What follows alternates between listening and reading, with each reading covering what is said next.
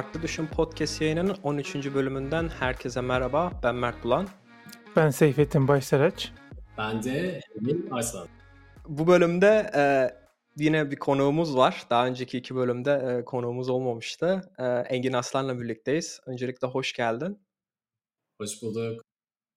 E, şimdi e, daha önceki konuklarda ben e, hep bir e, bilgi sahibiydim ya da işte bir tanışmışlığım vardı daha önceki konuklarla.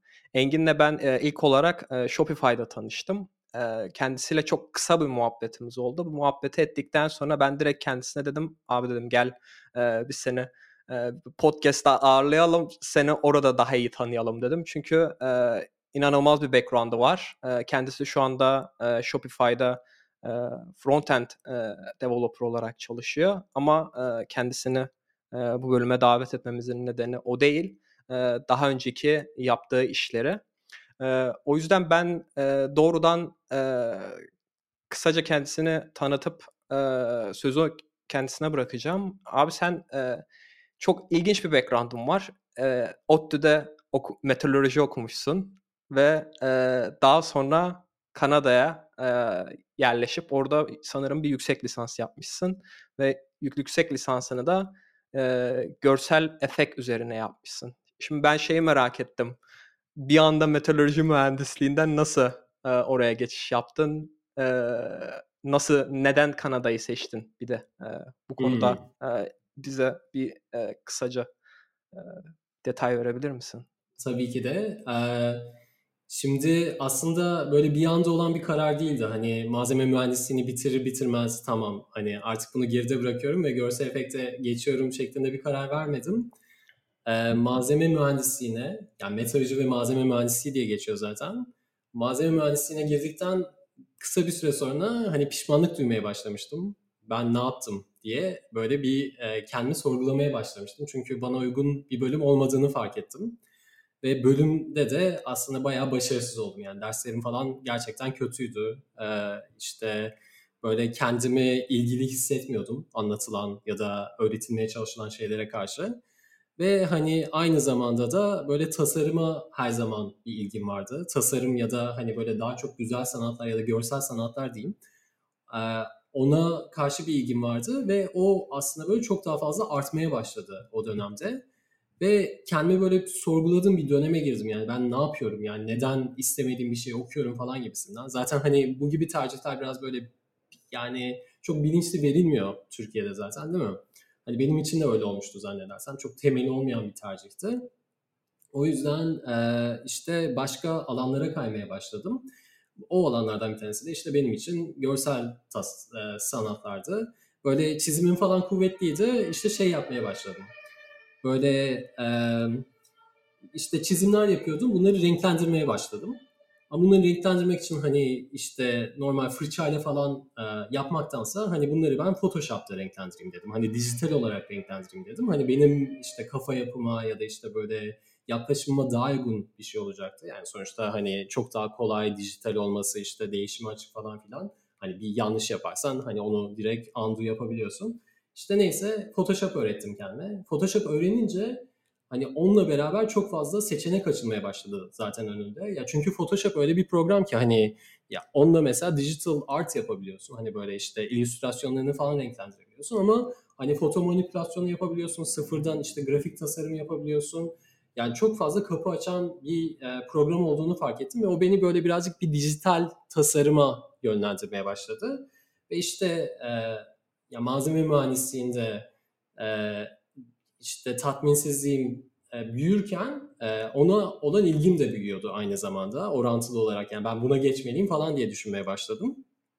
Ve işte ondan sonra e, e, grafik tasarım önce düşündüm. Ya grafik tasarıma, tasarıma geçeyim falan filan gibisinden. O tam olarak olmadı böyle biraz engellerle karşılaştım açıkçası. Böyle Türkiye'de hakikaten yüksek lisans yapmak istedim grafik tasarımda ama insanlar bana şey gözüyle baklar. Ya sen mühendissin yani ne alaka neden grafik tasarım yap, yapacaksın falan gibisinden böyle çok şüpheyle yaklaştılar.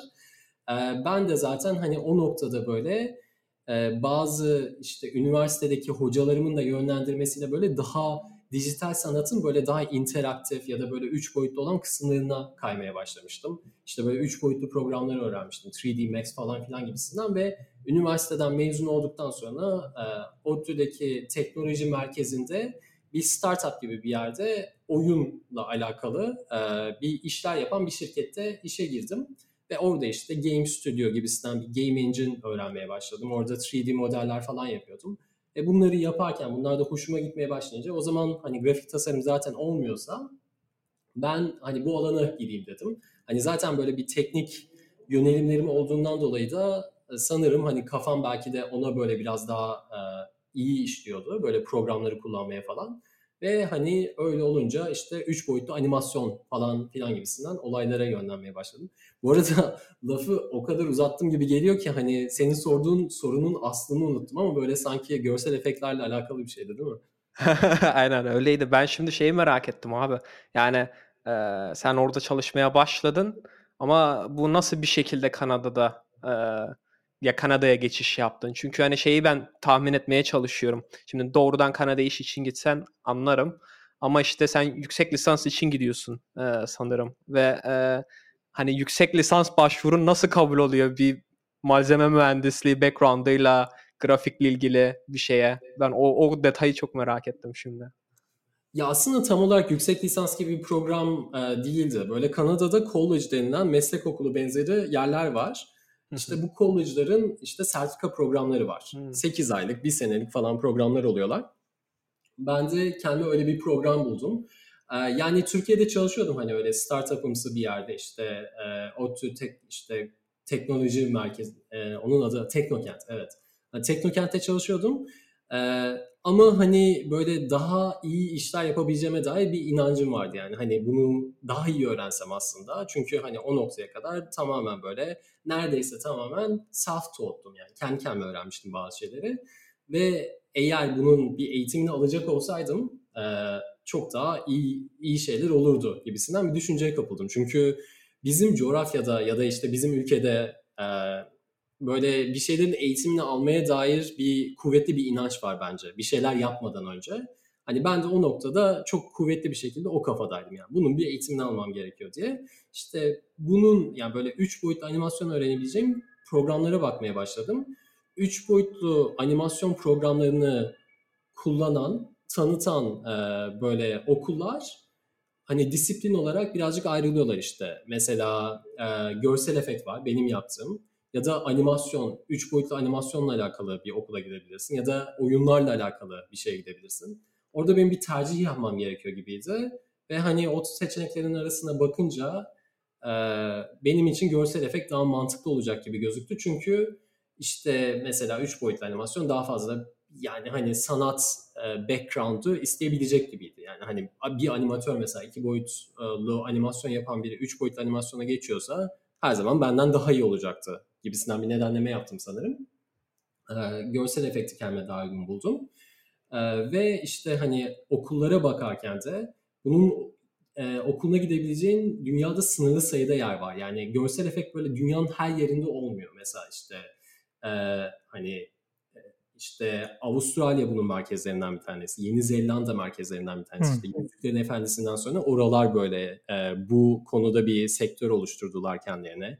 İngiltere var, Amerika'da Los Angeles var. Ama mesela şey diyemiyorsun yani hani ben Amerika'da Ohio'ya gidip bunu öğreneyim diyemiyorsun. Yani mesela bilgisayar mühendisliği için belki bunu diyebilirsin. Ama görsel efektler gerçekten böyle e, coğrafi olarak kısıtlı yerlerde olan bir şey. Hani ben de bu seçenekler arasında bakarken Kanada cazip gözüktü bana. Ve açıkça yani dürüst olmak gerekirse birazcık böyle fiyat da bir etmendi. Hani böyle mesela Los Angeles'ta okullar vardı ya da işte Vancouver'da aslında Vancouver'da Kanada'da ama hani çok daha böyle pahalı bir okul vardı. Vancouver Film School diye bir tane okul. Londra zaten hani böyle müthiş pahalı bir yer falan. Hani ben böyle bütçeme uygun işte nereye gidebilirim falan diye bakarken Toronto uygun gözüktü.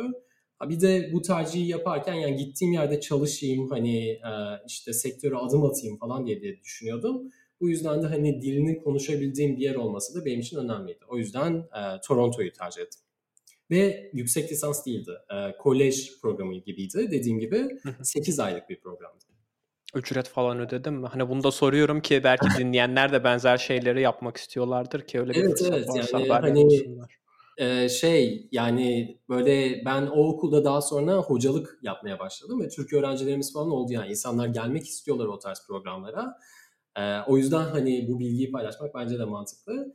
Şey e, evet ücretliydi ee, ben gittiğimde çok daha ucuzdu ama yani ben bunu ne kadar zaman önce yaptım? Yani neredeyse 15 sene önce falan yaptım. Tabii o ücretler birazcık daha arttı bu süre içinde muhtemelen ve hani şu aralar ne kadardır bilmiyorum ama hani şey değil yani hiçbir şey değil kesinlikle ama bazı okullar gerçekten çok pahalıydı. Yani işte dediğim gibi mekanlarından ötürü, isimlerinden ötürü mesela Vancouver Film School yani ismi olan bir yer ya da işte Los Angeles yani gidip Kaliforniya'da sen görsel efekt e, okuyorsan hani onun zaten böyle sana başlangıç olarak hazırladığı bir taban var diye düşünebilirsin. Artık o taban yok aslında o kadar da. Çünkü görsel efekt gerçekten Kanada'ya ya da böyle e, bu iş için vergi imkanları sağlayan ülkelere kaydı. Yani Kaliforniya o kadar da avantajlı değil aslında artık diyebiliyorum. En azından benim zamanımda öyleydi.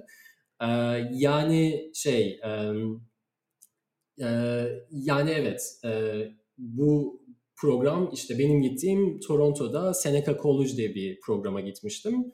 Ve hani insanlar bakabilirler ve benim için girmek o kadar da şey olmamıştı. Hani portfolyo yani nasıl bir şeyle başvurdum falan diye sormuştun.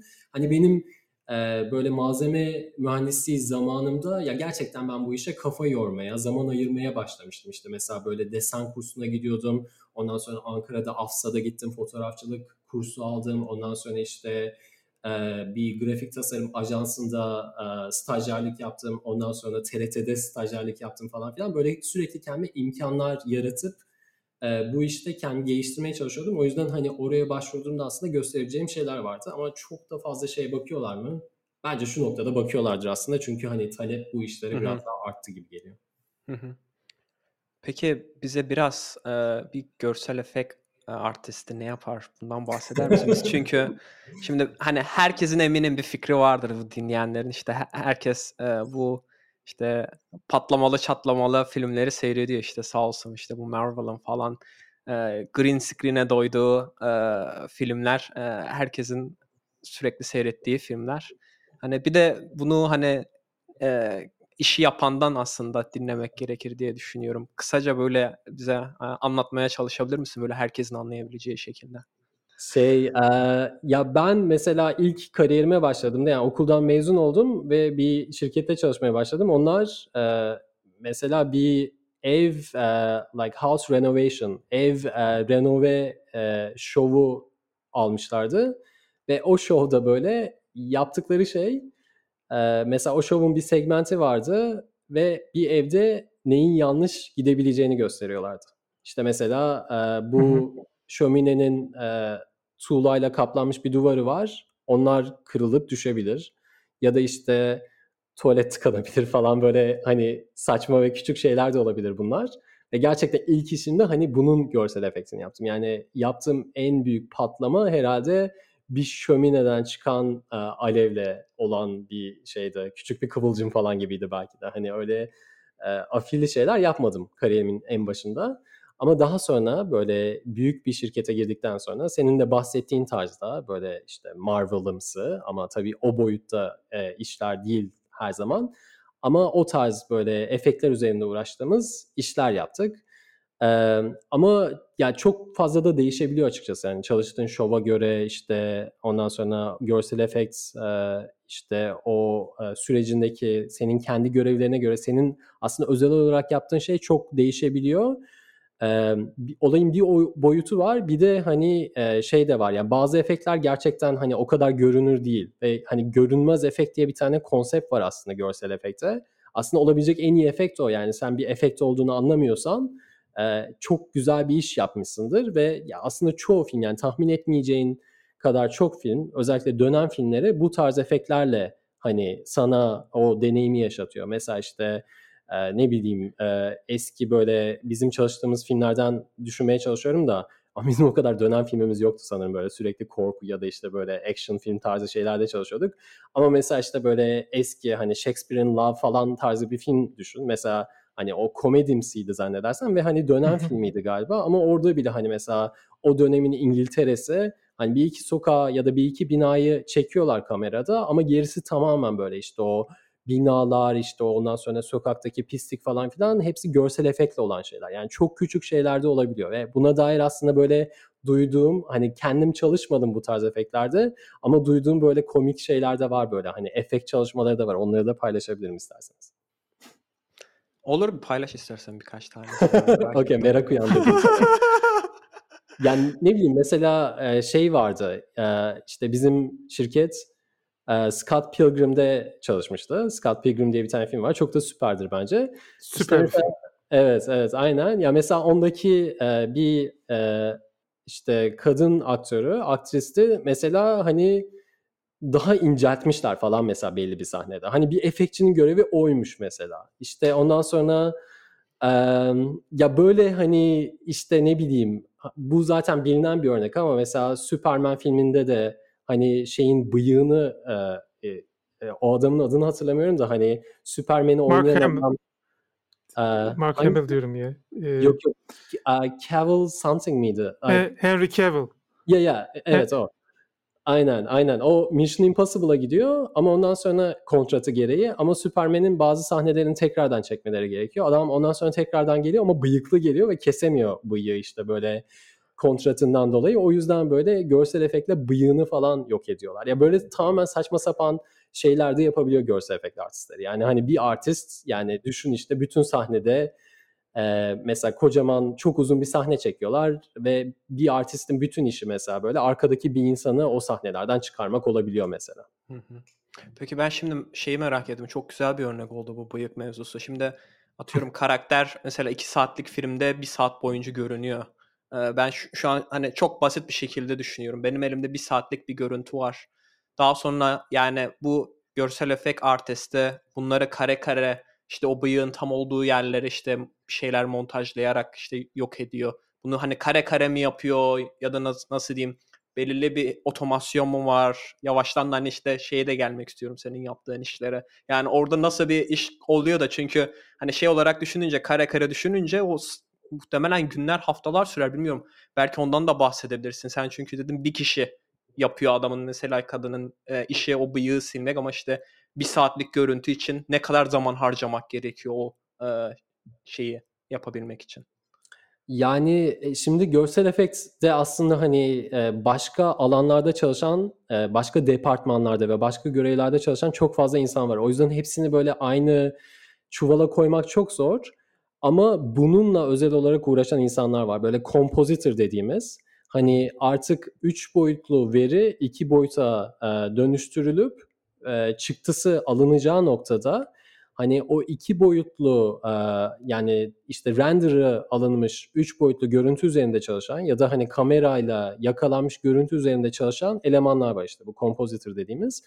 Onlar daha çok böyle rötuşları yapıyorlar. Yani o artık hani görsel efekt işte yani görüntü ya görsel efekt senin görevi bitmeden önceki son adım gibi bir yer o. Kompozitörün yaptığı iş. Ve hani bizim ya biz görsel efekt yaparken her zaman bir laf vardır yani hani ya hani bir sorun yapsan da e, aslında sorun değil çünkü onlar çözebilirler. Like they can fix it in comp ya da işte compositors like they can just like handle it gibi. Hani ben e, o pipeline'ın ya da o işte sürecin daha önceki noktalarındaydım. Daha 3D kısmında çalışıyordum. O yüzden ben öyle şeylerle uğraşmak zorunda kalmadım ama maalesef yani compositor e, şeyine geldiğinde, seviyesine geldiğinde ya hakikaten böyle kare kare e, bu tarz şeylerle uğraşmak zorunda olan insanlar var ve hani e, işte yani ne bileyim kaç tane frame var işte bir saniyede 24 frame var diyelim. Ee, hani işte bu tabii ki like frame per second da arttı. Böyle işte e, baş, başka televizyonlarla ya da işte hani demand'in artmasıyla. Ben o noktada birazcık çıkmaya başlamıştım görsel efektten. O yüzden benim bilgim de birazcık hani bu noktada biraz daha aslında bayatlamış olabilir yani. Onu da belirtmek isterim. Çünkü ben 6 senedir falan görsel efekt yapmıyorum artık. Ee, ama hani biz, yani ben görsel efektten çıkmaya başladığımda mesela 3 boyutlu filmler vardı. 3 boyutlu film olunca hani 2 e, yani bir saniyede 24 frame var diyelim ama 48 frame'e çıkıyor. Ama frame sayısı da arttığında hani o da iki katına çıkıyor falan böyle. Hani 48'e çıkması diğer göz için yani left, right ya da sol ya da sağ göz için işte ayrı frame'ler var. Bir de hani işte frame sayısı da artınca o da arttı. Ondan sonra 4K olmaya başladı her şey değil mi? Hani e, çözünürlük arttı falan filan. Öyle olunca sürekli böyle hani onların uğraşması gereken e, işte işte frame sayısı diyelim. Hani onlar da arttı tabii. Ama tabii teknoloji de ilerliyor aynı zamanda. Hani buna daha e, programlar sonuçta e, yardımcı olmaya, hani bu sorunları çözümlemek için özel programlar da var. İşte mesela tracking yaptıkları programlar var. E, tracking denilen şey mesela görsel efekte diyelim e, sen hani Marvel'ın Iron Man'ini çekiyorsun. Hı hı. E, işte aktörün üzerine Robert Downey Jr.'ın üzerine işte onlar böyle semboller koyuyorlar böyle işte kare falan filan gibisinden. E, onları e, track eden yani onları takip eden ve se, senin için onları kullanarak bir üç boyutlu kamera yaratan programlar var. Ama bu programlar her zaman iyi çalışmıyorlar. O yüzden mesela bir tracking artist, bu da böyle bir departmandı mesela, tracking department diye. tracking department girip onu ondan sonra adjust ediyor. Yani adamların şeyi yani onu ayarlıyor. Adamların ama e, özelleştiği konu o. Ve çok garip yani çok böyle e, dar diyeyim e, ya da çok derin özelleşmeler vardı böyle. Hani mesela görsel efekt yani insanlar e, yani böyle daha büyük şirketlere baktığında e, insanlar böyle çok e, belli hedefleri olan, görevleri olan departmanlarda çalışıyorlar. Ama daha küçük şirketlerde insanlar böyle her şeyi yapıyorlar. Yani mesela böyle daha küçük işte reklamlarla uğraşan bir şirkete gittiğinde bir insan mesela animasyonu yapıyor, ışıklandırmayı yapıyor, e, particle animasyonunu yapıyor falan filan. Compositing'ini de yapıyor. Ama büyük şirkete gittiğinde bunların hepsi için bir departman var mesela. Yani aslında işler göründüğü kadar e, kolay değil yani. Biz orada bir patlama sahnesi görüyoruz ama kim bilir e, o sahne için kaç kişi, kaç farklı departmandan kişi bir araya gelip e, bir şeyler yapıyor. Şimdi ben yavaştan şeye geçmek istiyorum senin yaptığın e, işlere. Yani beni benim seni davet etmemin aslında en büyük nedenlerinden biri o. Çünkü ben bu diziyi çok seviyorum. E, The Vikings dizisi. E, sen de bu dizinin bilmiyorum bahsedersin e, kaç bölümünde çalıştığını. E, bu dizinin birkaç e, belki bölümünde çalıştın ve yaptığın işin sonucunda Emmy'ye aday oldun.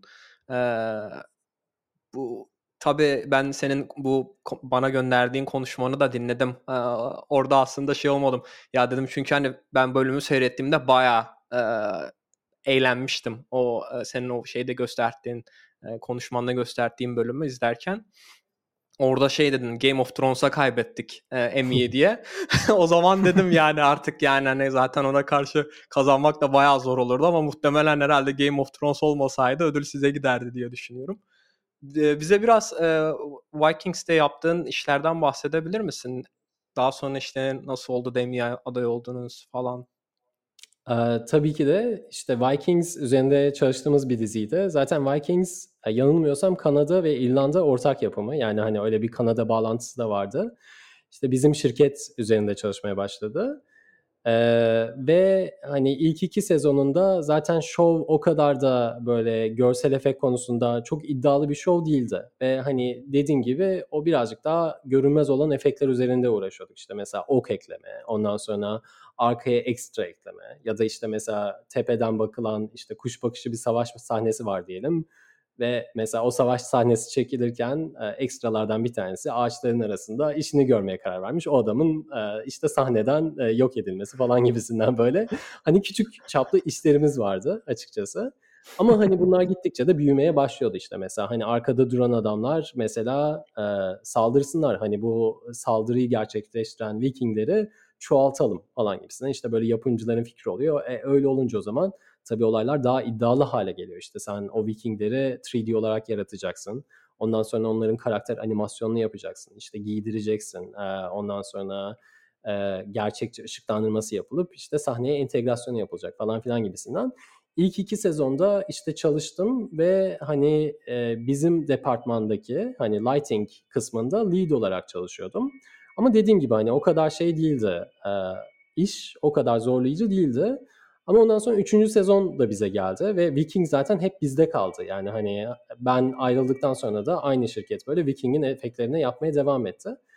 Ee, neyse üçüncü sezon geldi. Biz işte böyle şeye bakmaya başladık. Senaryosuna bakmaya başladık. Neler var, nasıl e, mücadeleler bizi bekliyor diye. Ve hani inanılmaz iddialıydı yani akıl alır gibi değil işte. Vikingler Fransa'yı işgal ediyorlar sanırım ve orada hani öyle bir savaş sahnesi falan var. Bu arada bazı hani senaryo konularında sanırım falan diyebilirim çünkü ben Vikingleri izlemedim açıkçası. Böyle çalıştım ama hani üzerinde çalıştığım sahnelerden böyle boşlukları doldurabiliyorum sadece ama oturup şovu izlemedim maalesef. Neyse e, hatta üzerinde çalıştığım hiçbir şey izlemedim diyebilirim neredeyse çoğunlukla yani. Wow. E, işte neyse hani öyle sahneler var ve hani ben de e, lead'im ve hani korktum yani açıkçası. Çünkü önceki sezonlar hani rahattı yani o işi yaparken ben başka işler de yapıyordum. Başka filmlerde falan da çalışabiliyordum. Ama bu bütün hani dikkatimizi ve hani daha fazlasını isteyen bir zorluk gibi gözüküyordu. O yüzden hani e, ben açıkçası tela, telaşlandım yani hani nasıl olacak bu iş diye düşünmeye başladım. Ve o noktada da böyle programlama olaylarına e, girmiştim ve onun gücünün de çok farkındaydım. Yani onu belki belki onu aç parantez yapacak olursam çok büyük bir parantez olur. Ona o yüzden belki de geri döneriz. Ama o noktada işte programlamayla aşinaydım ve e, işte bu Vikingler e, mücadelesi için bizi bekleyen tool'lar yani böyle işte küçük e, işimizi görecek yardımcı programlar yazmaya başladım. E, hani e, ne yani neye ihtiyacımız olduğunu önceki bölümlerden olan tecrübemi kullanarak ve sezinleyerek hani böyle bize yardımcı olacak şeyler, otomasyonlar yaratmaya başladım. Ee, ve işte şey geldikten sonra, proje geldikten sonra da çalışmaya başladık ve senin dediğin gibi mesela bir sahne, e, ben işte o Paris e, şeyi işgali sahnesi vardı ve bizim 2-3 e, ayımızı falan aldı o tek sahne. Wow. Yani e, 10 saniye falandı herhalde. Çok uzun bir sahne değil ama hmm. tamamen dijital. Böyle hani çok iddialı Ay. böyle filmlerde görebileceğin tarzda bir sahne ve bütçesi de az bir show'dan bahsediyoruz yani. O kadar fazla bütçesi yok. O yüzden çok fazla e, üzerinde çalışan e, işte eleman ya da hani e, işte nasıl desem ya çok fazla computational yani işte bilgisayar ya da hani böyle işlemci gücü de yok anlatabiliyor muyum? Yani böyle hmm. yapabileceğimiz Kaynak yok. Böyle. Kaynak evet aynen. E, o yüzden e, böyle yani sırf onlardan dolayı değil yani on, o kaynaklar olduğunda da bu kadar uzun sürebiliyor bazı şeyler senin de dediğin gibi ve o sahne mesela bizim rahat 2-3 ayımızı almıştı. Ben şimdi şey yapacağım zaten e, bölüm notlarına senin benimle paylaştığın videoyu da koyarım. Ee, orada çok güzel kısa bir videosu da var. Ee, sizin aslında yaptığınız görsel efektin. Ben şaşırdım açıkçası çünkü ben oradaki işte e, tekne diyelim herhalde gemi gemi diyebilir miyiz bilmiyorum hmm. ya da kayıklara. E, ben hep gerçek sanıyorum orada ne güzel şeyler var diyordum. Hatta ben hani Vikingleri izleme nedenim zaten onlar. Ben kayıklara çok bayılıyorum. Hatta bazen düşünüyorum ya bir tane öyle bir şeyim olsa burada Hamburg'da e, insanlar hep sailing yapıyor. ben de hani orada bir Viking tarzı bir kayıkla sailing yapsam bayağı havalı olur diye düşünüyordum. E, peki abi daha sonra e, nasıl devam ettiniz? Şimdi bölümü yapıyorsunuz. E, izleyenlere şey oluyor. Daha sonra herhalde bir e, adaylık oldu Emmy için. E, o, o proses nasıl oluyor? Ben hep merak etmişimdir. Çünkü biz hep herkes izliyordur muhtemelen işte Emmy adayları, Emmy ödülü aldı şu dizi ya da işte Oscar'dan şunlar falan aldı. O konuda bilgin var mı? Paylaşabilir misin bize? Ee, yani bizim için aslında tam olarak nasıl gerçekleşti bazı şeyler o kadar da emin değilim. Çünkü biz Viking'i bitirdikten sonra ben şirketten ayrıldım e, ve sektörden çıktım. E, ama işte programlamaya geçiş yaptım tam zamanlı olarak. Ama e, işte programlamada çalışmaya başladıktan sonra Emmy adaylığı aldığımızın haberi geldi ve işte hani böyle davet geldi işte Kaliforniya'da e, şey var, e, tören var. Hani gel seni de bekliyoruz diye. Hani benim de yani sonuçta o noktada çalıştığımdan dolayı hani benim de ismimi işte takımla beraber submit etmişler. Böyle hani ben tabii ki böyle kendim e, işte sistemde falan buna yer verirken her şeyi ben yapmışım gibi anlatıyorum ama tabii ki bir takım işiydi. Böyle 5-6 kişilik takımımız Emmy'ye aday oldu. Ee, ve hani açıkçası o detayları o kadar da bilmiyorum yani hani işte isim e, gönderme ya da işte süreç nasıl işledi falan gibisinden ben sadece onun kaymağını yedim gibi oldu. Yani tabii ki işi de yaptım ama yanlış anlaşılmasın yani. Neyse işte ondan sonra Kaliforniya'ya gittik. Orada Microsoft Theater'da e, işte töreni vardı. E, bir, bir de bu şey Emin'in teknik töreniydi. O yüzden yani böyle yine tabii hani yıldızlar böyle ilginç insanlar falan vardı işte. Anthony Bourdain falan vardı mesela. Hmm. Ondan sonra ya ne bileyim işte e, Neil deGrasse Tyson falan gibisinden. Hmm. Ama hani böyle tam yıldız kadrosu orada değildi. Çünkü hani teknik ödüller olduğundan dolayı daha böyle ilginç kategorilerin olduğu e, bir tören olmuştu. İşte mesela işte kostüm e, Game of Thrones'un e, ya da Game of Thrones'un değil tabii kostüm ama sonunda onların olduğu ödül ama işte mesela kostüm kategorisi falan filan gibisinden kategorilerin yer aldığı e, törende bizim gittiğimiz. Anladım. Peki o zaman şeye dönelim biz. Ee, sen dedin açar açalım biraz e, programlama mevzusu çünkü e, hani görüyorum ki e, görsel efektle başlıyorsun. Orada gereken bir ihtiyaçtan dolayı hani e, sen de dedin orada lead olarak çalışıyordum ve senaryoyu aldıktan sonra bir ihtiyaç olduğunu fark ettim ve programlamaya yöneldin. E, on, o nasıl oldu ve daha sonra işte e, muhtemelen e, şeyi bırakıp görsel efekt artistliğini bırakıp programlamaya geçmen de işte herhalde o işten ne kadar çok zevk aldığını göstertiyor. Yani o şeyi anlamaya çalışıyorum hem de e, ne seni artık e, tutamadı görsel efekt artistliğinde ve sen programlamaya e, geçmeye karar verdin ya da ne cezbetti seni programlamada e, diyelim. Ya aynen güzel bir soru. Yani programlama zaten her zaman e, görsel efekte girdikten sonra ama özellikle büyük bir şirkette çalışmaya başladıktan sonra programlamanın gücü yassınamazdı. Yani çünkü e, hani biz orada departmanlarda bir şeyler yapıyoruz ama sürekli kullandığımız araç gereçler var, tool'lar var başka insanlar tarafından yaratılmış olan. Hani biz e, tabii ki böyle piyasada bulunan e, yazılımları kullanıyorduk, programları kullanıyorduk mesela işte Maya, Houdini falan filan gibi. Ama bunların üzerine bizim ihtiyaçlarımızı karşılaması için çok fazla işte yazılmış e, ekstra e, katmanlar vardı. E, ve hani bunları işte e, bakımını yapan ya da geliştiren insanlar var ya sen işte şirkette insanlarla konuşunca hani asıl gücün o insanlarda olduğunu görüyorsun zaten. Yani o insanların yaptığı aslında en büyük kaldırış, kaldıraç görevini görüyor. Yani ben bir yapıyorsam o insanın yaptığı şey 50 aslında kadar etki ediyor. Onu görmek çok etkileyiciydi ama benim için aslında etkileyici, en çok etkileyici olan o insanların yarattığı şeyler değil, o insanların kendisiyle konuşmaktı. Yani onların işte problemlere olan yaklaşımı, e, ondan sonra düşünce tarzları, kendilerini anlatışları falan filan beni gerçekten çok etkilemişti. Yani ben hani onların yaptığını yapmak istiyorumdan ziyade onlar olmak istiyorum kafasına girdim birazcık. Ve e, o yüzden hani kendimi bu konuda geliştirmeye başladım. Bizim e, görsel efekte kullandığımız programların e, Python işte arayüzleri vardı, API'ları vardı yani. İşte Python kullanarak biz bu programları otome automate yani otomatize edebiliyorduk. Ee, ama bunu genelde işte artistler çok fazla yapmıyorlar. Yani hani e, o küçük ihtiyaçlar da hani bu işi daha üst seviyede yapan insanların e, şeyine girmiyor. Hani dikkat e, alanına o kadar da girmiyor. Ve hani artist seviyesinde çalışan insanlar e, çoğu işi böyle tekrarlayarak yapıyorlar. Yani kendilerini tekrar ederek, işte vakitlerini harcayarak ve hani bunu yaparken de aslında verimli olduğunu zannederek günlerini geçiriyorlar ama aslında öyle değil. Hani ben önce e, işte Python öğrenmeye başladım. Çünkü hani onun böyle e, işte geçerakçı olduğunu gördüm şeyde, e, görsel efekt sektöründe. Ama aynı anda birkaç şey de oluyordu. Yani mesela e, dünyada da birkaç şey oluyordu diyeyim. Hani belki de bu anlatacağım şeyi anlatmanın çok dramatik bir yolu oldu. Ama benim bunları öğrenmeye başladığım noktada mesela e, open courseware'lar ya da MOOC'lar, Massively Online Open Course'lar çok fazla yaygınlık kazanmaya başlamış. Ya da ilk defa başlamışlardı aslında. Yani yaygınlık kazanmak değil de mesela MIT Open Courseware'ını çıkarmıştı.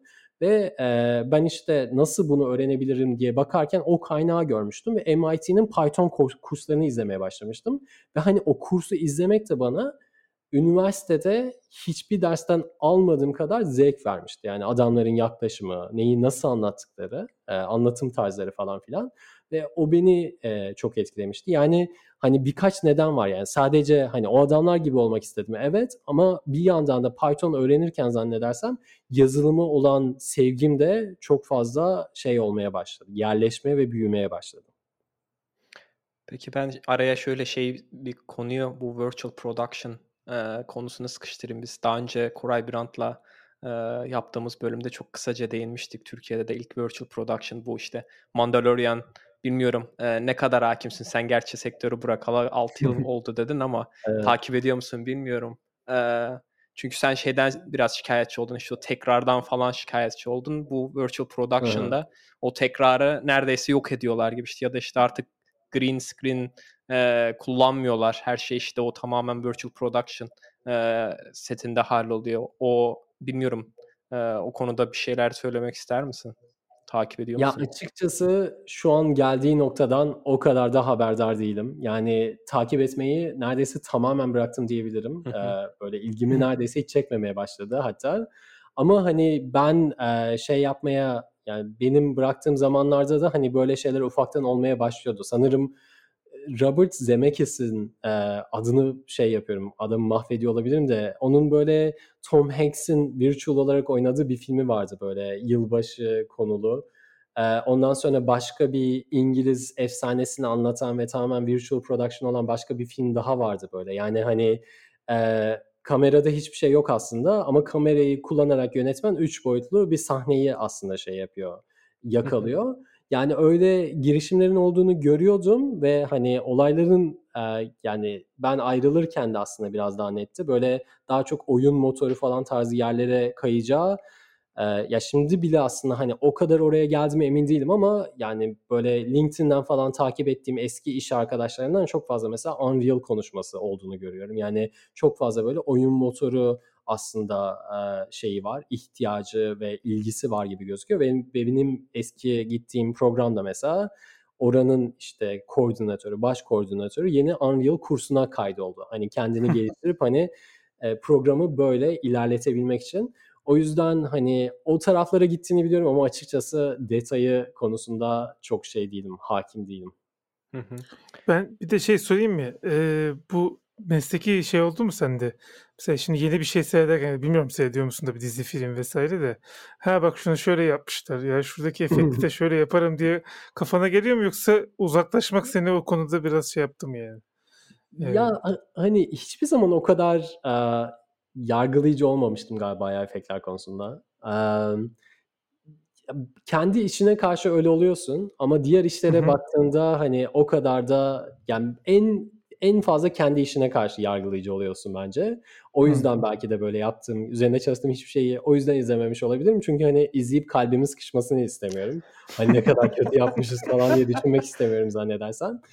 Ee, ama öyle bir mesleki deformasyona o kadar da uğramadım yani. Şimdi mesela Marvel falan izlediğimde e, yani hani ya bana kötü geliyor açıkçası. Yani şu anlamda kötü geliyor. O filmler korkunç eskiyecekler bence. Hani çünkü mesela Star Wars'un mesela yeni Star Wars'lara baktığında yani yeni eski evet. yeni Star Wars'lara baktığında episode işte Van bu Jar Jar Binks'in olduğu falan şeylere baktığında evet. hani ya iğrenç gözüküyorlar. Yani gerçekten böyle biri e, yani kişisel bilgisayarında yapmış gibi gözüküyor o filmler ki Çok hani evet. nasıl bütçeleri var yani o filmleri düşünecek olursan.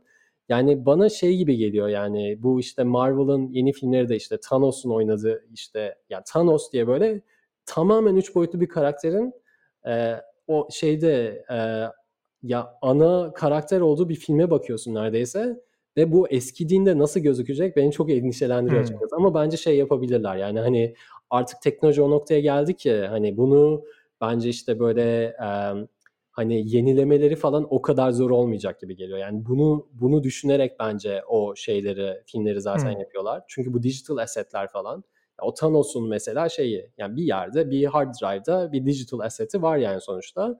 Ve evet. hani sen 10 sene sonra baktığında iğrenç gözüküyorsa bunu yani o asset'e ulaşıp iyileştirebilirsin ki hani bence öyle bile olmayacak çünkü hani böyle deep learning falan gibi teknolojiler öyle noktaya geldi ki hani sen iki boyutlu imajı alıyorsun ondan sonra ne bileyim 10 sene sonra belki işte aha işte şu iyi bir film, şu kötü filmi iyi filme benzetleyecekler ve hani o, o kötü gözüken film iyi olacak. Belki hani bilmiyorum Star Wars bile izlenebilir olacak ama onun konusu kötü. O yüzden onun için umut yok zannedersem.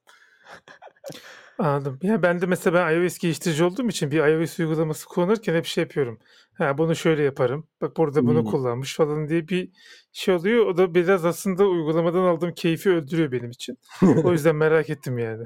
Anladım. Ya ben mesela babamla e, Lost izliyordum. E, Lost'ta da doktor bir karakter vardı. Bilmiyorum dizi izlediniz mi ama öyle doktor bir Evet. karakter vardı.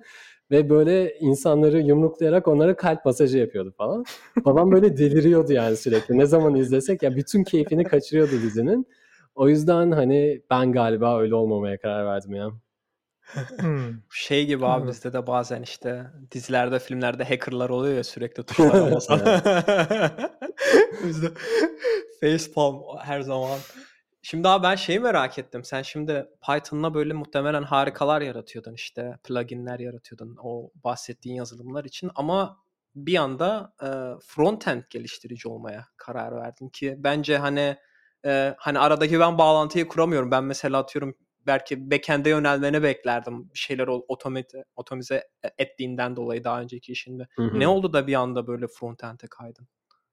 Yani benim her zaman böyle görsel kısma ilgim vardı. Yani bir şeyin son hali beni çok ilgilendiriyor. Ee, öyle bir boyutu var sanırım. Yani her zaman böyle kullanıcıya daha yakın noktada olmak ilgimi çekiyor. Aynı zamanda böyle backend'te e, uğraşacağım konular hakikaten de o görsellikten çok daha uzak olacaktı. Hani dil Python olarak belki hani mantıklı olabilirdi. Ama hani o boyutta benim ilgimi çekmeyecekti o kadar da. Ee, ya ürün geliştirmesi, o ürünün hakikaten de böyle kullanıcı deneyimi falan filan e, beni daha çok çeken kısımları oldu.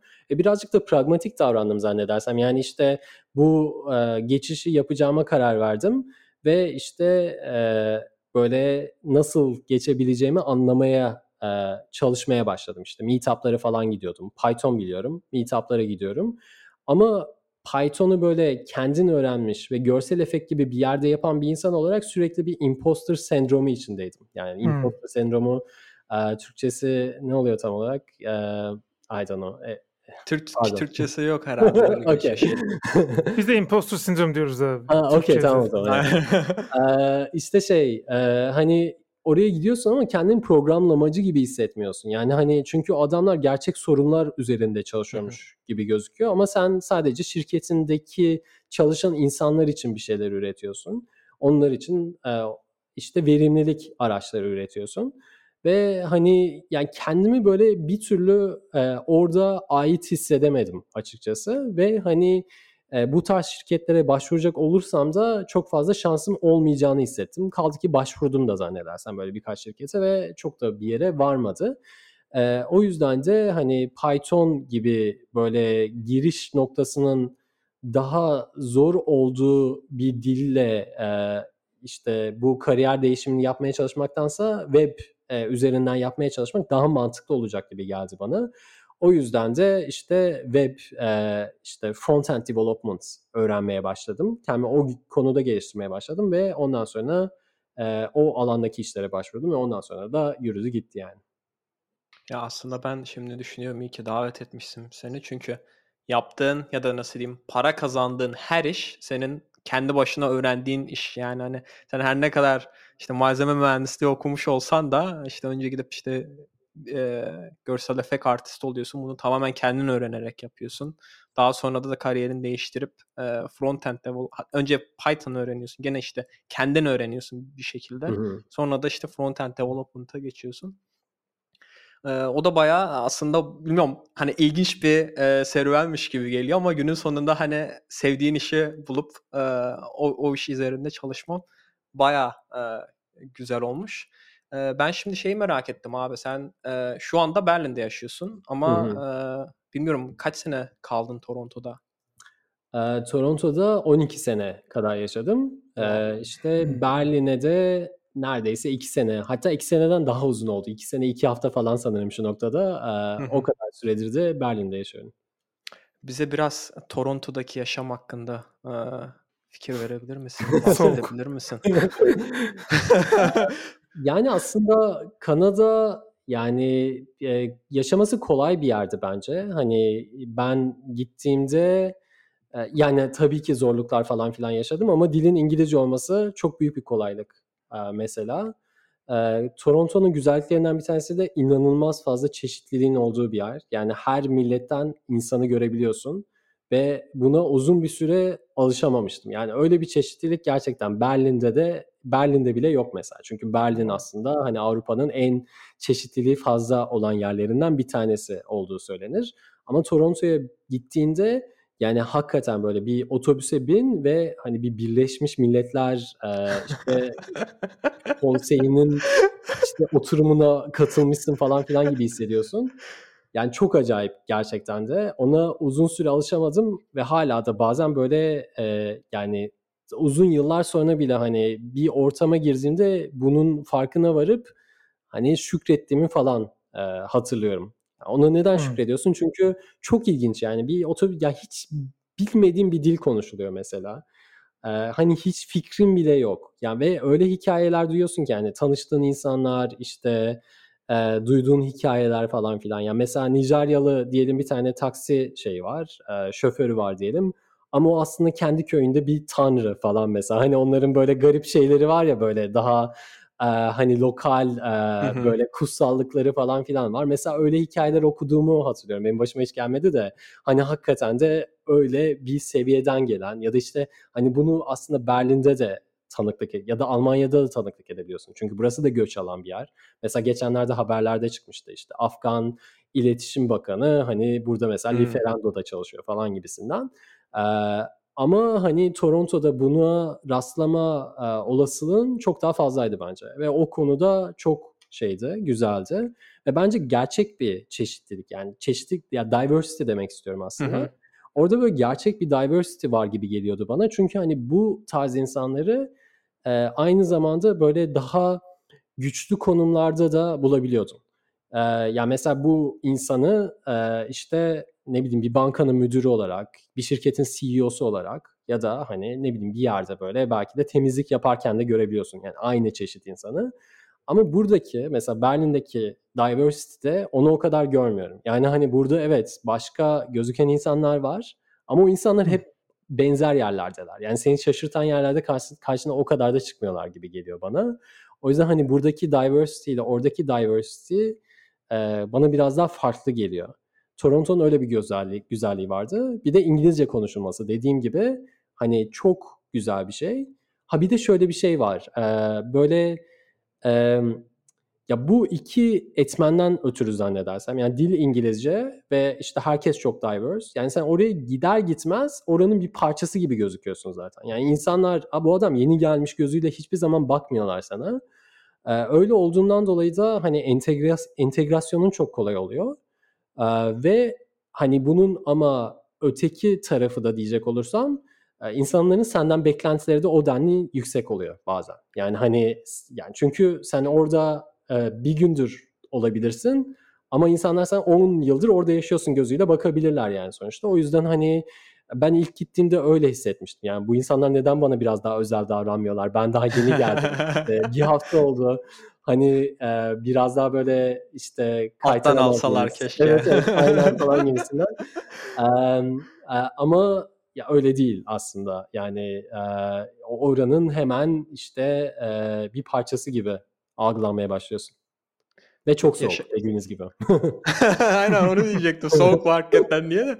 Peki şey, abi yaşam şartları falan nasıl? Çünkü hani benim bunu sorma nedenim dediğin gibi senin bu bahsettiğin ben diversity konusunu açıkçası bilmiyordum. Yani Kanada'nın işte e, kabinesini biliyoruz işte çok diverse bir kabinesi var falan filan ama işte hani bunun hakikaten tüm halka yayıldığını işte dediğim bahsettiğin gibi işte Almanya'da mesela işte bu şirketlerde üst katlara çıktığın zaman şirkette hiyerarşi olarak e, en alt katta her ne kadar diverse insanlar olsa da işte engineer'ler, mühendisler falan herkes diverse olsa da üst kata çıktığın zaman yavaş yavaş her şeyin Almanlaştığını görebiliyorsun. Aynı şekilde hmm. muhtemelen e, Alman parlamentosuna da bakarsan orada da çoğunluğun zaten bizim e, seçimler de yaklaşıyor bu ay.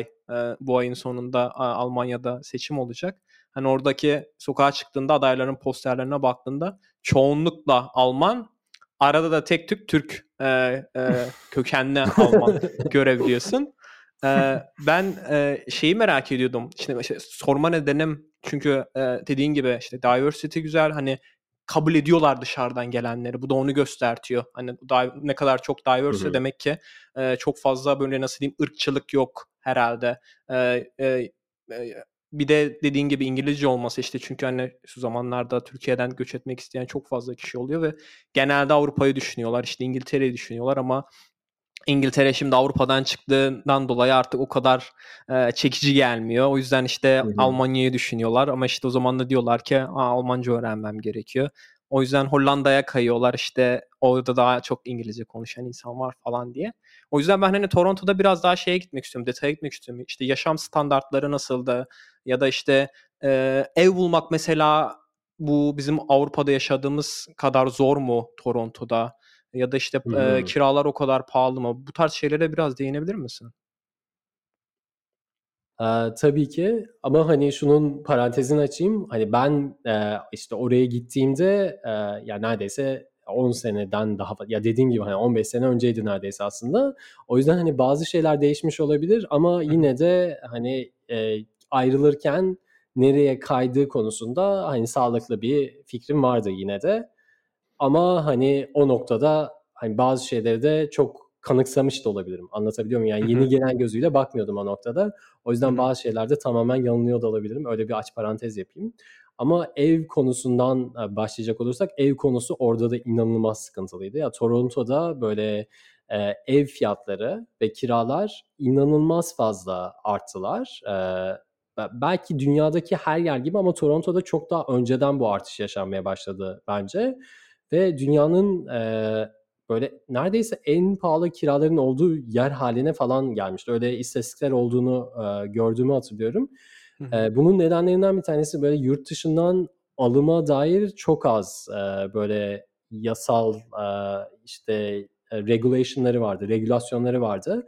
O yüzden böyle çok fazla işte Çin'den ya da işte böyle paranın daha bol ama hani o nakitin dışarı akmaya çalıştığı yerlerden çok fazla insan mesela Toronto'da mülk alıyordu. Kanada'nın genelinde aslında.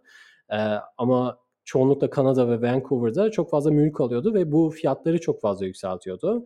Onun haricinde işte teknoloji şirketleri mesela Toronto'ya çok fazla akmaya başladılar.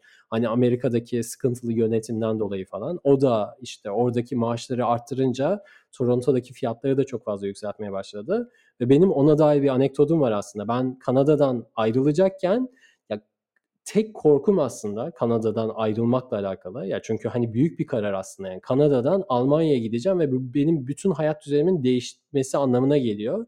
Büyük bir bilinmeyen.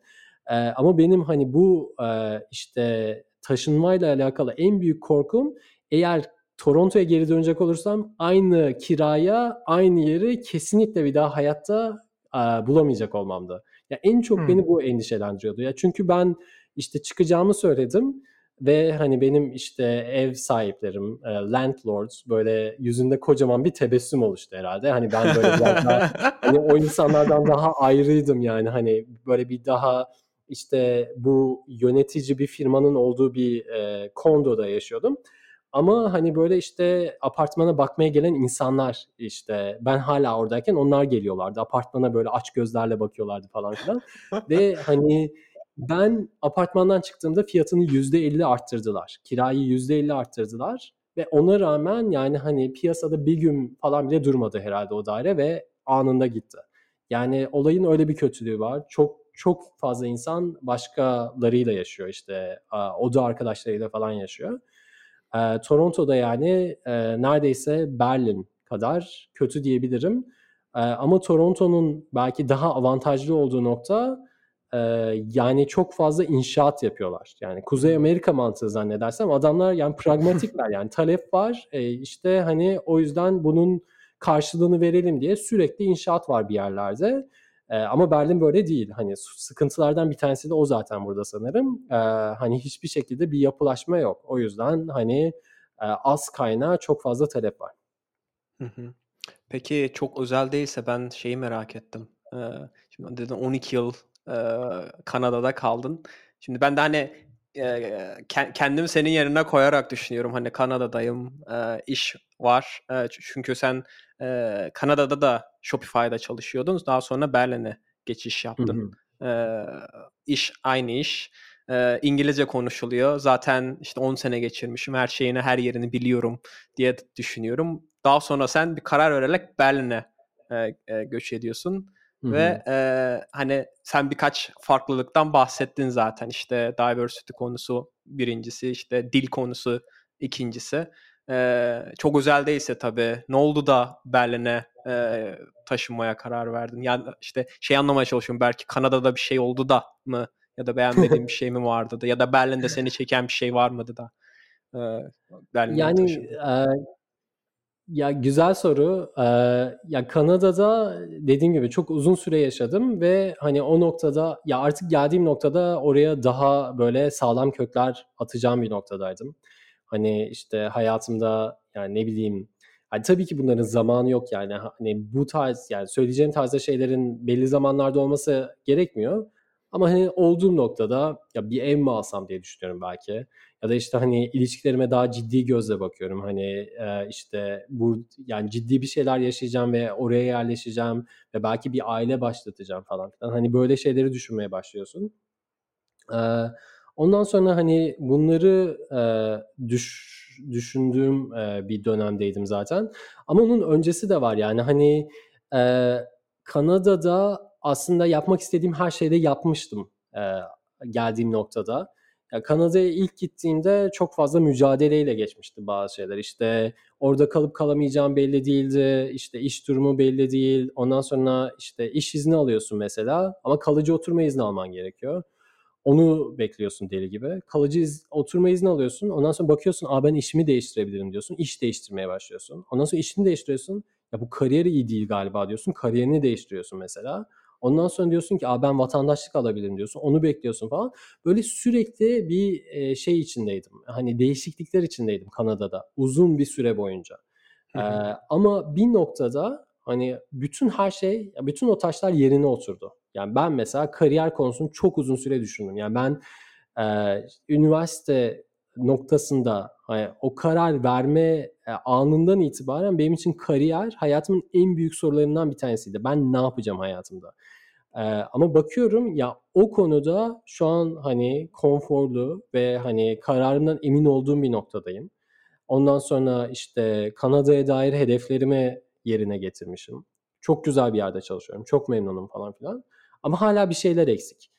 İşte öyle olunca e, ve hani böyle bazı seyahatlerimde işte Avrupa'da yaşayan arkadaşlarımı ziyarete gittim falan filan ve onların hayat tarzları yani şu ya da bu nedenden dolayı benim hayat tarzımdan daha fazla hoşuma gitti. Onları işte ziyarete gittiğimde ve hani alıştığım tarza benzer tarzda hayatların başka yerde olabileceğini de anladım aslında. Çünkü ben Kanada'ya gittiğimde bu başka bir yerde yok kafasındaydım. Ya da hani gittiğimde değil de belki orada yaşadıktan sonra ya ben bir göçmen hayatı yaşıyorum işte ya da hani burada bir şey kurdum hani varlık e, kurdum, vatandaşı oldum falan filan.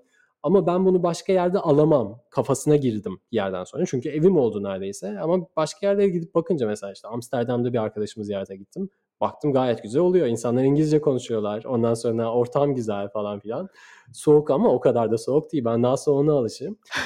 Ve, e, işte öyle olunca hani Kanada Kanada'daki varlığımı sorgulamaya başladım. Bir de çok uzak Kanada. Yani hani soğuk falan bahanesi bence. Yani onu alışıp bir şekilde yapıyorsun. İnsan her şeye alışıyor zaten. Ama bence beni en çok rahatsız eden şey onun o uzaklığı oldu. Yani ailemden e, inanılmaz derecede uzağım. Bir destek ağımdan uzağım. E, yani işte böyle yakın arkadaşlarım, benim böyle orijinalimi bilen arkadaşlarımdan uzağım. Yani orada bir çevrem var falan ama Hani bazen böyle belki de karanlık günlerin oluyor ve hani gerçekten ya böyle başka omuzlar arıyorsun diyelim. Hani o her şeyden inanılmaz derecede izolesin ve o beni çok rahatsız etti. Yani orada olmak, ya orada o kökleri atıp her şeyden bu kadar uzak olma düşüncesi beni çok rahatsız etti. O yüzden de değişiklik aramaya ya Türkiye'ye daha yakın bir yere gitmeye e, karar verdim. Ve işte Shopify'da da e, işte başka ofislerimiz var falan filan. Öyle bir internal position görünce Berlin'de e, oraya başvurdum ve buraya geldim. Eee, Toronto ile ilgili mesela özlediğin bir şey var mı? Hani bir yemek olur, bir restoran olur, ne bileyim, bir ma dükkân olur, hani, Park eee, olur. park olur. Yani Toron ya şeyler ya böyle çok küçük ve garip şeyler. Ya buraya geldikten sonra uzun süre özlemedim Toronto'yu açıkçası. Ama mesela İngilizcenin e, işte konuşuluyor olması çok güzel bir şey. E, ondan sonra böyle e, Toronto'daki işte şeyler e, böyle Migros tarzı grocery store dediğimiz hani ne derler ona e, işte böyle Bakkal, market. Ha, marketler diyelim, süpermarketler. Ya Berlin'de süpermarket diye bir kavram neredeyse yok gibi bir şey. Yani hani bir yerlerde bir market var sanırım ama hani çok uzakta. Ya Türkiye'de mesela köşe başında olur mesela büyük bir Migros falan Evet. filan. Toronto'da da öyleydi mesela. Ee, ve ben bunu çok özlüyorum. Çünkü Berlin'de bir haftalık alışverişini yapmak için dört tane ayrı dükkana gitmem falan gerekiyor neredeyse. Ama pandemiden sonra bütün olayı online'a döktüm ben artık. Yani ya onu yapmıyorum çünkü gerçekten büyük bir zaman kaybı. Ee, ve yemekler inanılmaz güzeldi Toronto'da. Ee, yani o kadar böyle işte dediğimiz gibi diverse bir e, kültür olmasından dolayı yani her ülkenin mutfağını ve çok güzel yemeklerini bulabiliyordunuz. İşte Hint yemekleri mesela çok güzeldi. Meksika Hı. yemekleri inanılmazdı. İşte Japon ya böyle e, sushi yiyorsun ama Japonya'daki gibi neredeyse yani. Yani o kadar güzel falan. Ee, ya da böyle hiç denemediğin işte mutfaklar işte ne bileyim Etiyopya olsun, Sri Lanka olsun falan filan hepsinin bir temsili var. Hani onları çok özledim diyebilirim Toronto'da. Ee, ve işte dediğim gibi hani dil ve dille gelen böyle bir şey var. Ee, dilin sana açtığı kapılar var, fırsatlar var. Yani ben Toronto'da yaşarken yani peşine düşebileceğim her fırsatın bana açık olduğunu hissediyordum. E bunu biliyordum. Ben mesela eğitmenliği seviyorum. Ee, işte dediğim gibi Toronto'da e, bir kolejde işte çalıştım profesör olarak. Orada kolejde öğretmenlik yaparsan sana profesör diyorlar. Muhteşem yani. Hani hiçbir şeyin olmasına gerek yok. Temelin olmasına gerek yok. Ee, ondan sonra işte bir coding bootcamp'te mentorluk yapıyordum falan. Ee, ondan sonra işte meetup'larda konuşmalar yapıyordum. Meetup'ları atalım bu denklemden de yani öyle şeyler vardı. Öyle fırsatlar vardı diyelim. Ama Berlin'e geldikten sonra bu tarz fırsatların bana kapandığını gördüm. Yani çünkü İngilizce bir eğitim yerine gitsen bile, yani bu tabii ki her yerde böyle olmayabilir ama ben mesela Berlin'e geldiğimde bir workshop'a katıldığımı hatırlıyorum. Baktım workshop'ı anlatan adam iyi anlatmıyor. Ben bundan daha iyi anlatırım dedim. Öyle durumlarda genelde Toronto'da yaptığım gibi birini arıyorlar mı acaba? Diyeyim konuşayım dedim bunlarla. Adamlar İngilizce anlatıyorlar her şeyi ama Almanca da istiyorlar. Yani hani Almanca ve İngilizce bilen birini istiyoruz diyorlar mesela. Ondan sonra çat o fırsat kapanıyor Hmm. sana. O yüzden hani böyle bütün fırsatlar arasından e, sadece küçük bir küme sana açık. E, Almanya'da ya da Berlin'de eğer dili e, bilmiyorsan o rahatsız edici bir şey bence. Yani onu da özlüyorum Toronto'da. Böyle hani e, daha kendimi böyle her şeyi yapabilecek gibi hissediyordum zannedersem. Bir ekstra şey de Toronto'daki bu teknoloji sektörünün e, böyle inanılmaz e, iyi bir hale gelmiş olması da beni çok kıskandırıyor açıkçası. Şimdi çok güzel şirketler var or- Ee, Evet. o yüzden hani Berlin'de öyle bir o kadar da bir canlılık göremiyorum açıkçası. O yüzden hani oradaki ortamın öyle olması da beni e, ö- ya işte kıskandırıyor ve hani ya keşke orada mı olsaydım acaba falan dedirtiyor ama gerçekte de değil yani. Hani şu an olduğum yerden de mutluyum. Ya ben iki şeyi merak ettim. Birincisi Berlin'de öyle restoranlar yok mu abi ya? Ben geçen e, arkadaşla ziyaret ediyordum. Abi yolda şey gördük ya Venezuela restoranı. Ya dedim yanında da Arjantin restoranı falan vardı. Ya hakikaten merak ediyorum nasıl bir mutfak olabilir işte falan filan diye. Berlin'de de çok çeşitli değil mi? Yoksa sadece şey bizim Türk dönerciler mi var? Yani yo aslında Berlin'de de var ama o kadar da iyi değil ya. Mesela Meksika yemeği kötü Berlin'de. Ee, Hmm. böyle kullandıkları şeyler iyi değil yani malzemeler iyi değil Hmm. diyorlar Meksikalı arkadaşlar. Hani domates domates gibi değil falan filan öyle şikayetleri var. Ben de gittim ve beğenmedim. Yani Kuzey Amerika ama hani bu belki adil bir karşılaştırma değil çünkü Kuzey Amerika zaten şey Meksika yani Meksika zaten orada. Hmm. Ee, hani onun haricinde ama mesela işte Asya restoranlarına falan baktığında da hani genelde ya dediğim gibi hani buradaki diversity tam diversity olmadığından dolayı çok fazla mesela Vietnam e, işte arka planı olan insan var. Hani o işletmeler mesela daha çok Asya yemeği yapıyor. O yüzden biraz daha tek yönlüymüş gibi geliyor. Yani hani Toronto'ya git e, yani en iyi 10 ya da en iyi demeyeyim de 10 tane Venezuela restoranı arasından bir tanesini seçmek zorunda kalırsın. Ama Berlin'de bir tane vardır o mesela. Ya da şey de iyi değilmiş. Ee, yani bence de o kadar iyi değil gibi geliyor bana. Hint yemeği de o kadar iyi değil gibi geliyor bana Berlin'de. Ee, o yüzden hani biraz daha zayıf bence açıkçası. Anladım. Peki ben diğer merak ettiğim şey sen şimdi e, 10 küsür yıl kaldım dedin. Yanlış bilmiyorsam bu sene işte vatandaşlık almana hak sağlıyor herhalde diye tahmin Hı-hı. ediyorum. Ne yaptın orada vatandaşlığı aldın mı? Orada aldım evet. Ya orada aldıktan sonra e, ayrıldım zaten. ha, anladım. Ya şimdi şimdi ben şeyi merak ediyorum abi sen bahsettin ya işte bu dediğin gibi bir süreç. Hani ben de şu an o sürecin içerisindeyim. O yüzden aslında e, sana soruyorum ki senin deneyimlerinden ben de faydalanabileyim diye. Çünkü bende de bazen gidip geliyor ya işte şu ülkeye mi gitsem, bu ülkeye mi gitsem özellikle Shopify'da çalışınca baya böyle e, artık ülke seçebiliyorsun. Gidip işveren değiştirmeden gidip şu ülkede yaşayayım da artık e, aynı çalıştığım ekiple devam edebiliyorsun. Hmm. Şimdi ben şeyi merak ediyorum işte sen Şimdi orada o bu prosesi tamamladın aslında değil mi? Yani hani biz oyun olarak bakarsak bu şeye işte bir ülkeye gidiyorsun, alışma süreci, dilini öğreniyorsun, işte atıyorum en iyi restoranlarını öğreniyorsun. Önce kalıcı oturum iznini alıyorsun. Ondan sonra da vatandaşlığını alınca artık şey oluyorsun yani bayağı native eee, normal bir vatandaş oluyorsun. Ama sen şimdi Berlin'e geldin ve bu süreç senin için tekrardan başladı gibi geliyor bana. Bu e, çünkü hani işte bu sefer yine aynı şekilde işte vizedir, çalışma iznidir, ondan sonracıma işte e, kalıcı oturum iznidir, belki vatandaşlığa bilmiyorum e, gider mi ama işte bu sefer dil öğrenmen gerekiyor falan. Bu hmm. şey olmadı mı? E, çok zor olmadı mı tekrardan hani aynı sürece e, gitmek? Ya açıkçası hiç olmadı. Ya konuda şanslıyım zannedersem. Çünkü hani şirketle geldiğimden dolayı her işe yardımcı oldular. Ve işte hani onların e, bana yardımcı olması için tuttukları bir relocation agency yani hani işte bu işleri halledecek bir ajans vardı. Ev bulmama yardımcı olan, ondan sonra burada işte kağıt işlerimi halledecek, e, halletmeme yardımcı olan bir ajansla beraber çalışıyordum. O yüzden hani o süreç hakkında e, hiç zorluk çekmedim neredeyse. Bu aslında kötü de bir şey çünkü bunu tekrar kendim yapmam gerekirse ya mesela işte hani blue card falan alıyorsun burada ama onu benim e, şey yapmam uzatmam gerekirse nasıl yapacağımı bilmiyorum. Ya böyle Amneldung mu diyorlar? Hani böyle oturma şeyini falan yapman gerekiyor ya. İkametgah. evet evet onu bile yapmadım yani. Onu böyle elimi tutup götürdüler oraya. Ya çünkü hani onlar öyle aralarında Almanca konuştular. Ben böyle köşede oturdum böyle işte dergi falan karıştırdım orada. Oo, o yüzden e, hani o süreç hiç öyle gerçekleşmedi. Yani buraya gelmem çok smooth oldu. Ve bunun aslında işte hani dediğim gibi kötü kısımları da var. Yani dediğim gibi yani aslında süreci hiç tecrübe etmedim. Ama belki de bunu kazandım artık anlatabiliyor muyum yani? Çünkü orada zaten gerçekten tecrübe ettim.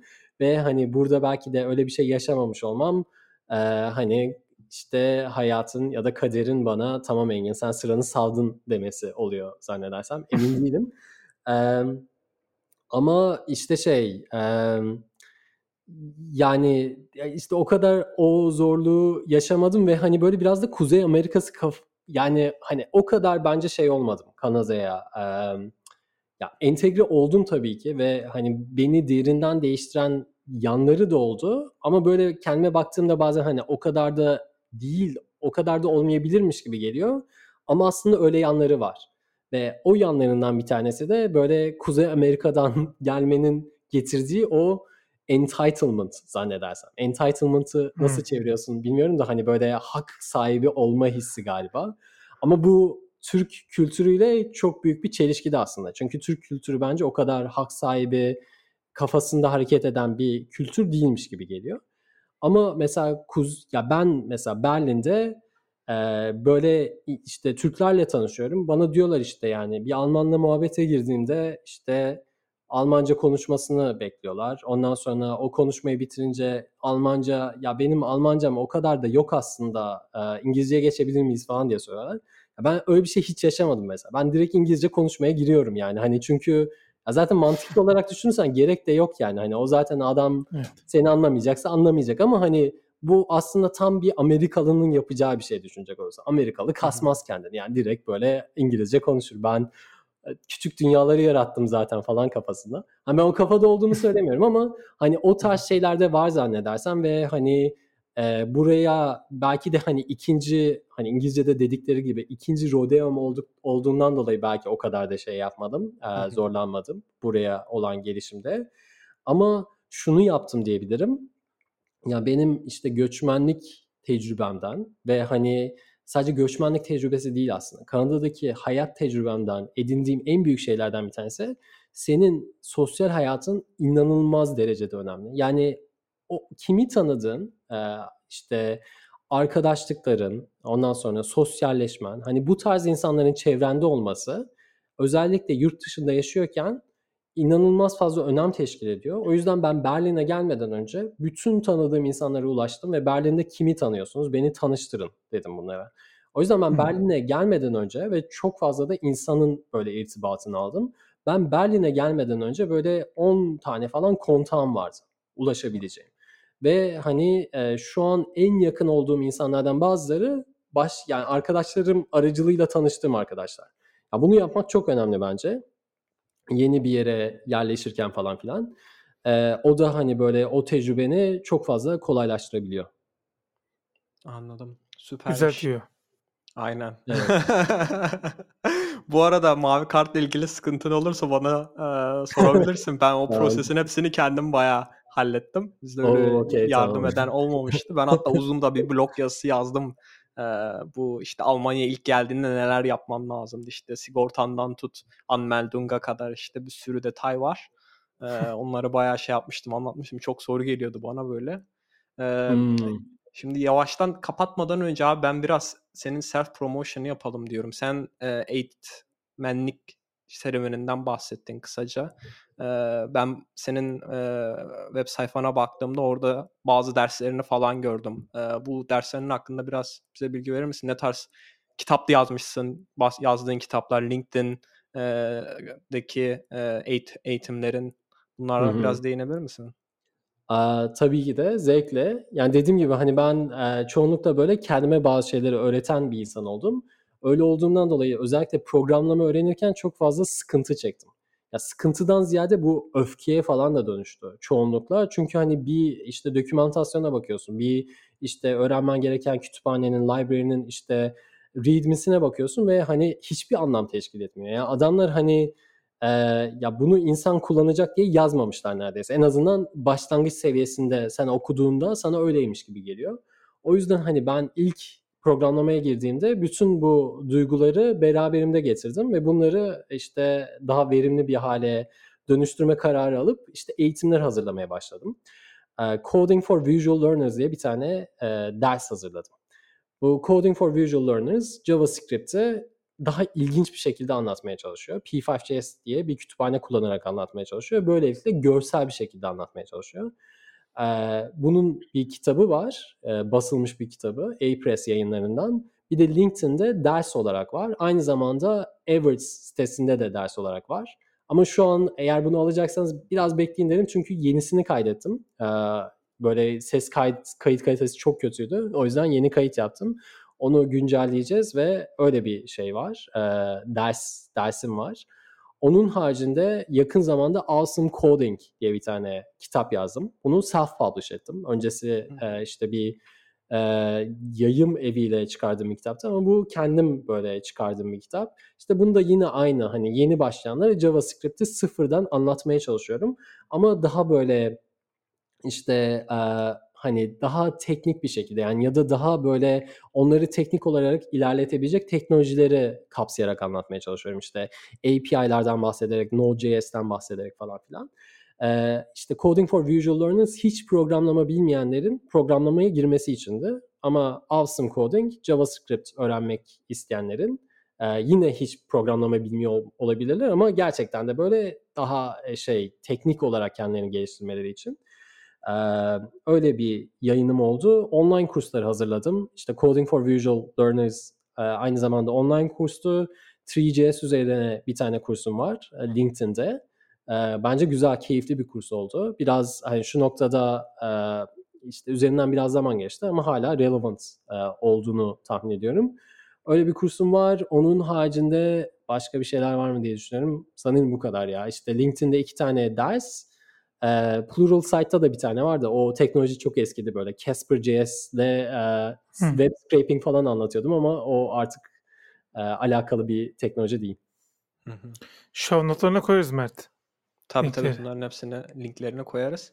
Ben bir de e, son olarak senin web sayfanı ziyaret ettiğimde orada çok güzel kitaplar tavsiye etmişsin. E, öncelikle şeyi sorayım şu sıralarda neler okuyorsun?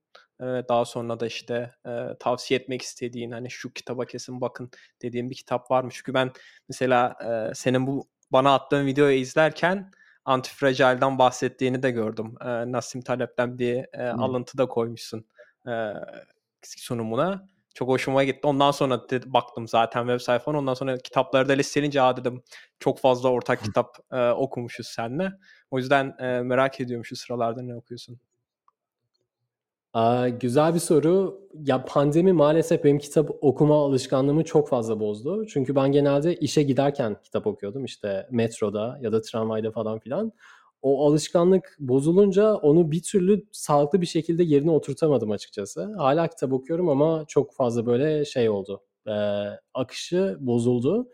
En son ama e, Morgan Housel diye bir adamdı zannedersem onun Psychology of Money diye bir tane kitabı var.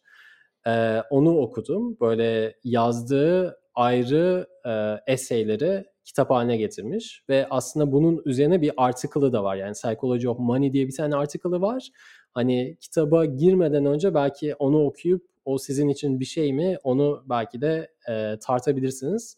Kitap benim hoşuma gitti ama böyle işte insanların para psikolojisini, yatırım psikolojisini falan inceliyor. Ya mesela şey çok ilginçti orada okuması. Ee, ben mesela yatırımı seviyorum işte borsa falan filan. Ama hani benim muhtemelen yatırımı sevme nedenim, nedenim e, son 10 yıldır yatırım yapıyorum ve son 10 yıldır böyle tamamen bir bull marketteyiz. Yani hani nereye paraya koysan artıyor zaten. Yani o yüzden hani benim kişisel tecrübem böyle olduğundan dolayı. Çünkü ben gidiyorum babama anlatıyorum. Ya baba işte hisse senetleri falan diyorum. Onların hani çok alakasız onlar için. Çünkü onlar enflasyonun çok yüksek olduğu ya da ekonominin tamamen başka dinamikler üzerinden istediği bir yerde yaşadıklarından dolayı onların kişisel tecrübeleri işte anlayışları falan tamamen farklı. Yani işte bunu isteyen bir kitap. İlginç de tavsiye edebilirim. Ama eğer e, böyle en çok tavsiye edebileceğin kitaplar nelerdir diye soracak olursan e, orada hani şeyden e, söyleyebilirim. Yani birkaç kategoriden e, sığdıracak olursam kitap konusunda çok heyecanlanabilirim. Benim için yani ee, Bizim zaten yüzden... yani podcast'in açıklamasında bile hani yaz, yazdık biz yani biz burada sadece Apple teknoloji değil ve kitaplardan da bahsediyoruz. O yüzden lütfen bahset. Süper süper. Evet evet onu fark ettim zaten. O yüzden hani onu görünce de zaten heyecanlandım ya neyi tavsiye ederim falan gibisinden. Benim böyle son zamanlar ya da hani yakın ya da yakın hafızada olan zamanlarda okuyup çok hoşuma giden kitaplardan bir tanesi Courage to be Disliked'tı. İşte okudum o, ben. Evet, işte Adlerian Psychology'den, Adlerian psikolojiden bahsediyor. İşte kişisel ilişkilerin, insanlar arasındaki ilişkilerin nasıl en büyük sorun olduğunu, hani en büyük sorunu teşkil ettiğini, travmanın olmadığı falan gibisinden ilginç bir framework veriyor. Hani böyle bazı şeyleri düşünmen için. O çok hoşuma gitmişti. Freud'a ee, karşı bir antites aslında. Sunuyor. Evet, ee, evet, aynen. Ee, çok yani da benim sözünü kestim. Ben de bak sen sen heyecanlandığın kadar kitap konusu açılınca ben de çok heyecanlanıyorum. Çünkü kitap muazzam bir e, kitap. E, hani nasıl çevirebiliriz? İşte e, Courage to be disliked, işte e, beğenilmemeye cesaretli olma gibi Hı-hı. çevirebiliriz herhalde. E, evet. Kitap okuması inanılmaz kolay bir kitap. Bir öğrenci ve e, öğretmen arasındaki diyalog olarak geçiyor ve yani çok çok zevkli bir kitap. Lütfen e, sen devam et. Hmm. ya sadece şeyi söyleyebilirim ama yani bazı insanları ters gelebilir çünkü diyalog çok yapmacıktı bence. Ee, o belki biraz sıkıntı oluşturabilir insanlar için ama hani kitabın e, işte o sunduğu psikoloji çoğu insanın aslında bilmediği e, işte bir akımı aslında şey yapıyor, temsil ediyor. O yüzden hani onu okuması çok güzeldi. ben bir de e, işte ne tavsiye edebilirim falan dediğim gibi hani biraz hazırlanıp geldim ne tavsiye edebilirim diye şeyden bahsedeyim dedim. Yani bunu belki de siz çünkü radarınıza girmemiştir ama benim Power of Now çok hoşuma gitmişti. E, bu Bende var. Aa öyle mi? Okey. ya Power of Now e, aslında hani e, şeyin adının adı neydi ya? E, Eckhart Tolle'nin kitabı. Ve hani böyle işte teknik e, aslında e, arka planı olan insanları çok ters gelebilecek bir kitap. Çünkü hani adam çoğu zaman böyle çok fazla mistisizme kayabiliyor. İşte e, bilimsel konulardan e, çıkabiliyor. İşte e, o yüzden hani bazı insanları ters gelebilecek bir kitap ama bana böyle meditasyonun neye e, ulaşmaya çalıştığını, hani bu Budizmle falan hedeflenen şeyin ne olduğunu en pragmatik şekilde aktarabilen kitap o oldu.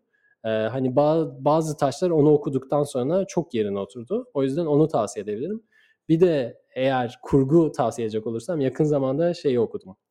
Ee, ah, adı neydi ya unuttum. Bu Arrival diye bir tane film var ya. Evet. O da e, adını hatırlıyor musun o yazarın? Kitabı hatırlamıyorum, yönetmeni hatırlıyorum. Aa, Çünkü okay. film çok baskındı.